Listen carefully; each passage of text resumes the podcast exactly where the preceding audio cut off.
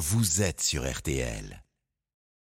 RTL dimanche soir. Grand jury, le MAG avec Vincent Parisot. Allez, c'est parti pour le grand jury Le Mag avec bien sûr le grand jury RTL de Figaro SCI de Clémentine Autain, députée insoumise de Seine-Saint-Denis. Le couple de l'exécutif Macron-Borne à la une cette semaine. Humiliation, réconciliation. La première ministre encaisse, mais jusqu'à quand? Et puis les 10 ans de la haute autorité pour la transparence de la vie publique créée dans la foulée du scandale Cahuzac. Remplit-elle son rôle aujourd'hui? Va-t-elle trop loin? En demande-t-on trop aux politiques On en parlera avec la politologue Chloé Morin.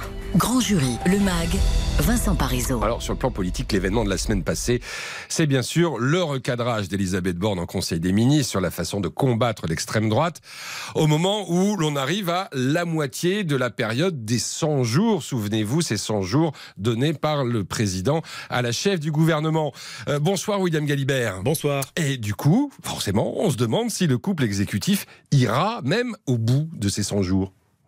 Oui, ça montre bien à quel point la situation s'est dégradée entre ces deux-là, parce que la question, ce n'est plus est-ce qu'ils vont rester ensemble, mais quand est-ce qu'ils vont se séparer? On en est là.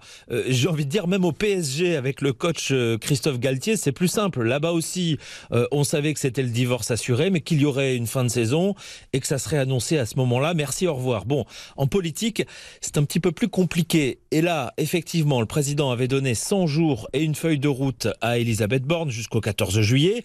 Et on a l'impression qu'il n'a même plus la patience d'attendre le délai qu'il a lui-même fixé à sa première ministre. Il ne la supporte plus, me disait franchement un interlocuteur régulier du président. Euh, Lui m'expliquait le recadrage en Conseil des ministres par ce prisme-là, celui d'un Emmanuel Macron qui n'arrive plus à masquer son agacement et qui a comme ça des, des bouffées de colère anti-borne. Ça déborde. Et C'était déjà le cas quand elle avait promis de ne plus utiliser le 49.3 pour euh, passer ses lois.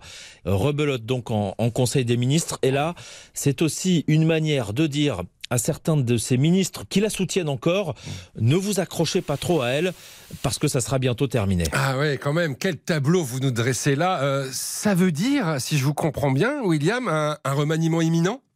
Alors je crois que même Emmanuel Macron n'a pas la réponse à cette question, Vincent. Euh, C'est dans les tuyaux, oui. Est-ce que ça peut se déclencher rapidement? Euh, Peut-être ben oui, peut-être ben non. Et désolé pour la précision. Il a, euh, le président, dans son entourage, ceux qui le pressent de vite passer à autre chose, comme François Bayrou qui lui dit Tout le monde vous attend au tournant le 14 juillet, donc faites-le avant. Mais autour d'Emmanuel Macron, il y a aussi euh, un autre son de cloche. Le changement de Premier ministre, c'est un fusil à un coup.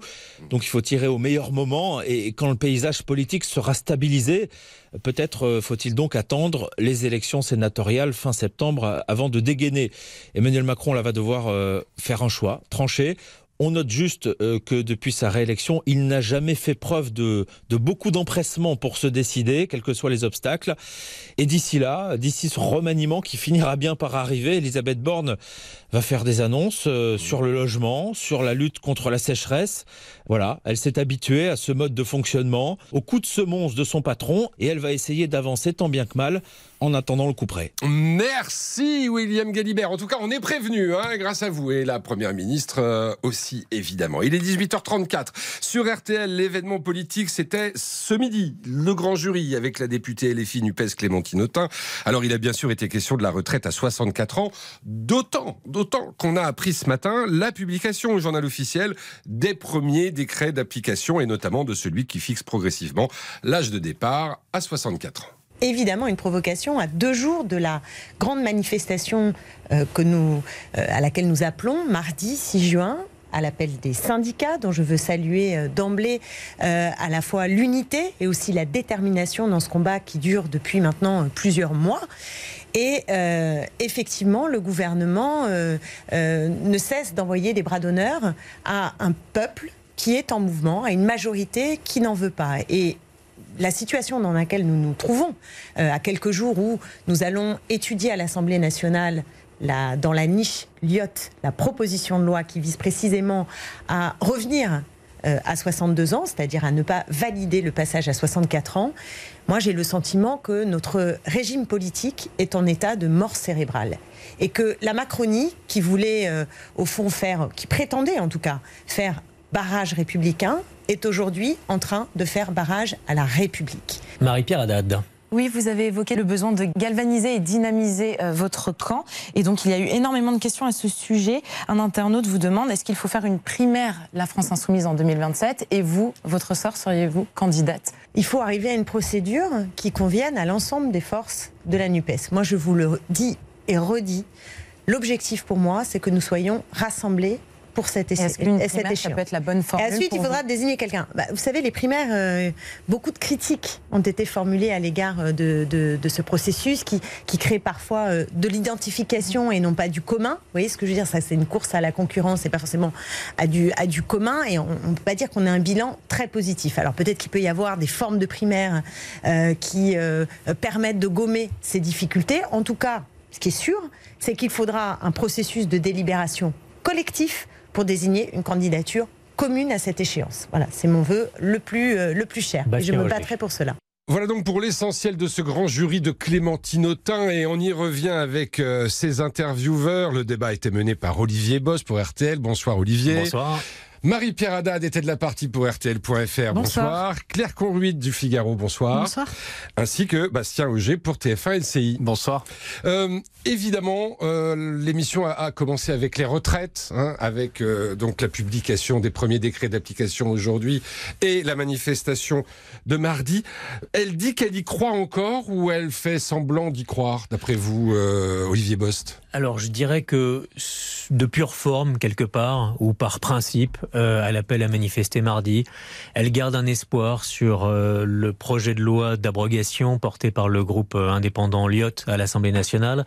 Et on sent bien que c'est un peu la fin de, de, la partie et que maintenant, son nouvel espoir, alors qui est un peu plus lointain, qui est un peu plus euh, aléatoire, c'est celui d'une motion de censure qui, à un moment, euh, serait adoptée par, euh, majoritairement par les oppositions et qui viendrait renverser le gouvernement. Aujourd'hui à la NUPES, le grand sujet, ce n'est plus la réforme des retraites. Le vrai sujet de fond, c'est qui sera le candidat en 2027 Marie-Pierre Haddad. C'est là où euh, justement c'est délicat pour euh, la France insoumise parce qu'il faut se rappeler au moment où il y a eu la réforme des retraites, c'est au moment de la fameuse purge à la France insoumise.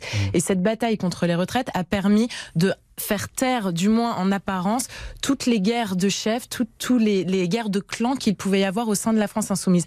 Maintenant que la bataille contre la réforme des retraites est terminée, ben, tout ça ressort, tout est complètement redéfini, et là c'est les égaux et les jeux politiques en fait qui refont surface. Ce ce qu'elle dit, euh, quand même globalement, c'est qu'en dehors de la NUPES, il n'y a pas d'avenir pour la gauche. Oui, tout en essayant de rappeler quand même que la France insoumise doit être euh, le pilier fort de cette euh, NUPES et que voilà, il y a cette histoire de rapport de force.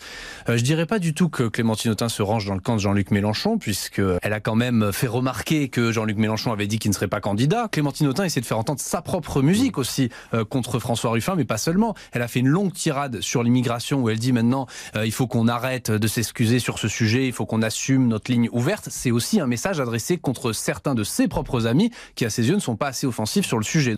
Eh bien, c'est dit. Et elle était aujourd'hui donc l'invitée de ce grand jury. Merci à vous, Olivier Boss pour RTL, Marie-Pierre Haddad, Claire Conruite pour Le Figaro et Bastien Auger pour TF1 NC. Et dans un instant, question sur la transparence des élus. Après le scandale Cahuzac, la haute autorité pour la transparence de la vie publique avait été créée. Ça va faire dix ans entre déclaration de patrimoine, lutte contre les conflits d'intérêts. Est-ce que ça fonctionne bien Va-t-on trop loin Eh bien, on en parle dans un instant avec la politologue Chloé Morin. Grand jury, le MAG, Vincent Parisot. RTL dimanche soir. Grand jury, le MAG avec Vincent Parisot. La haute autorité pour la transparence de la vie publique a 10 ans cette année et c'est l'occasion de dresser un bilan du système euh, mis en place pour euh, contrôler, publier le patrimoine des élus, des responsables publics, vérifier l'absence de conflit d'intérêts. Une haute autorité créée dans la foulée de l'affaire Cahuzac. Alors, fait-elle bien le job? Va-t-elle trop loin? Y a-t-il des trous dans la raquette? Avant d'en parler avec notre invité Chloé Morin, écoutons ce qu'en disait euh, cette semaine le président de cette haute autorité, Didier Migaud. C'était à l'occasion du bilan de l'année 2022. La transparence est un moyen, c'est pas un objectif en, en- en soi. Et puis il faut éviter, il faut trouver le bon équilibre entre la transparence nécessaire pour que justement il puisse y avoir une confiance entre le citoyen et le responsable public. Et la transparence ne devant pas être le, voyeurisme pour, pour, le simple plaisir de euh, justement d'un voyeurisme. Donc, voilà, il faut trouver le bon équilibre. J'ai le sentiment que euh, on l'a trouvé. Bon, il y a, y a vraisemblablement peut-être quelques corrections qu'on peut apporter par rapport à tel ou tel dispositif pour éviter justement que l'on puisse remettre en cause cette transparence. Mais, mais en tout cas, je pense qu'il ne faut pas de retour euh, en, arrière.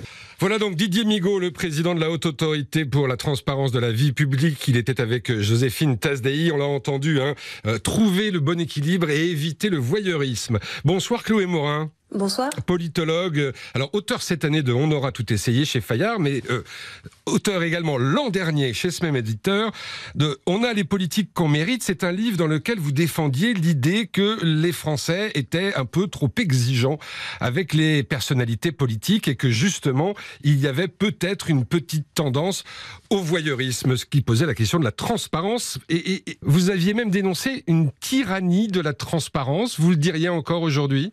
Oui, oui, bien sûr. D'ailleurs, je pense que la manière dont Didier Migaud pose la question du patrimoine des ministres, il fait référence à l'usage qui est fait de la publication des patrimoines, ces fameux articles qui sont commentés à, l'envie sur euh, voilà le patrimoine de tel ou tel ministre, le montant de sa fortune, le nombre de ses voitures, etc., etc. Parce que ce patrimoine, il est publié, il est public. Ce patrimoine est public euh, et c'est l'une des choses qui euh, euh, est à mes yeux euh, questionnable. C'est-à-dire que euh, la haute autorité de la transparence de la vie publique contrôle les patrimoines et c'est absolument normal puisque le but est d'éviter qu'un élu puisse s'enrichir de manière illégale en fait pendant son mandat. Donc ça c'est absolument nécessaire.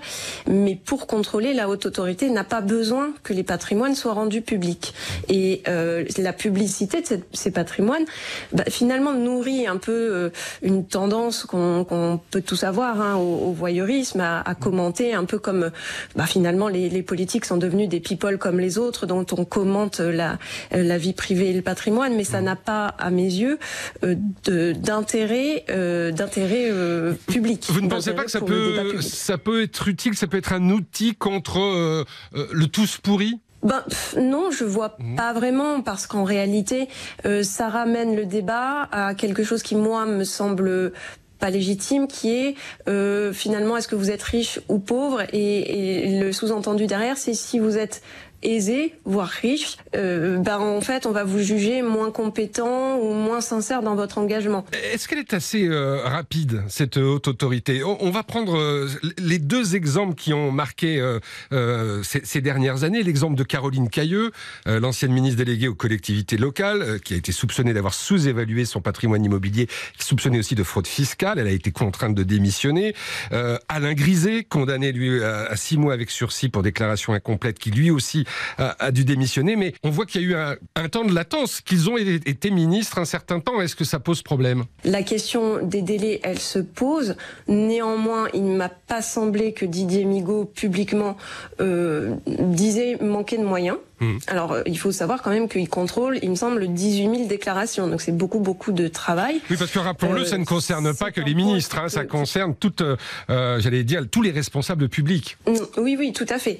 Et d'ailleurs, un des points sur lesquels Didier Migaud dit manquer peut-être de moyens, c'est pour contraindre les élus qui ne déclarent pas à le faire. C'est-à-dire qu'aujourd'hui, il y a quand même un certain nombre d'élus qui refusent de faire des déclarations, qui sont souvent des élus locaux, hein, parce que euh, ils n'ont pas la pression médiatique que peuvent avoir un, ministre. On n'imaginerait pas un ministre refuser de déclarer aujourd'hui. Merci beaucoup, Chloé Morin. Je rappelle hein, euh, votre livre, celui de l'an dernier, hein, qui nous a permis d'éclairer un petit peu euh, cette affaire de transparence. Euh, on a les politiques qu'on mérite chez Fayard et on aura tout essayé. C'est votre dernier ouvrage, c'est ce même éditeur. Merci beaucoup. Merci.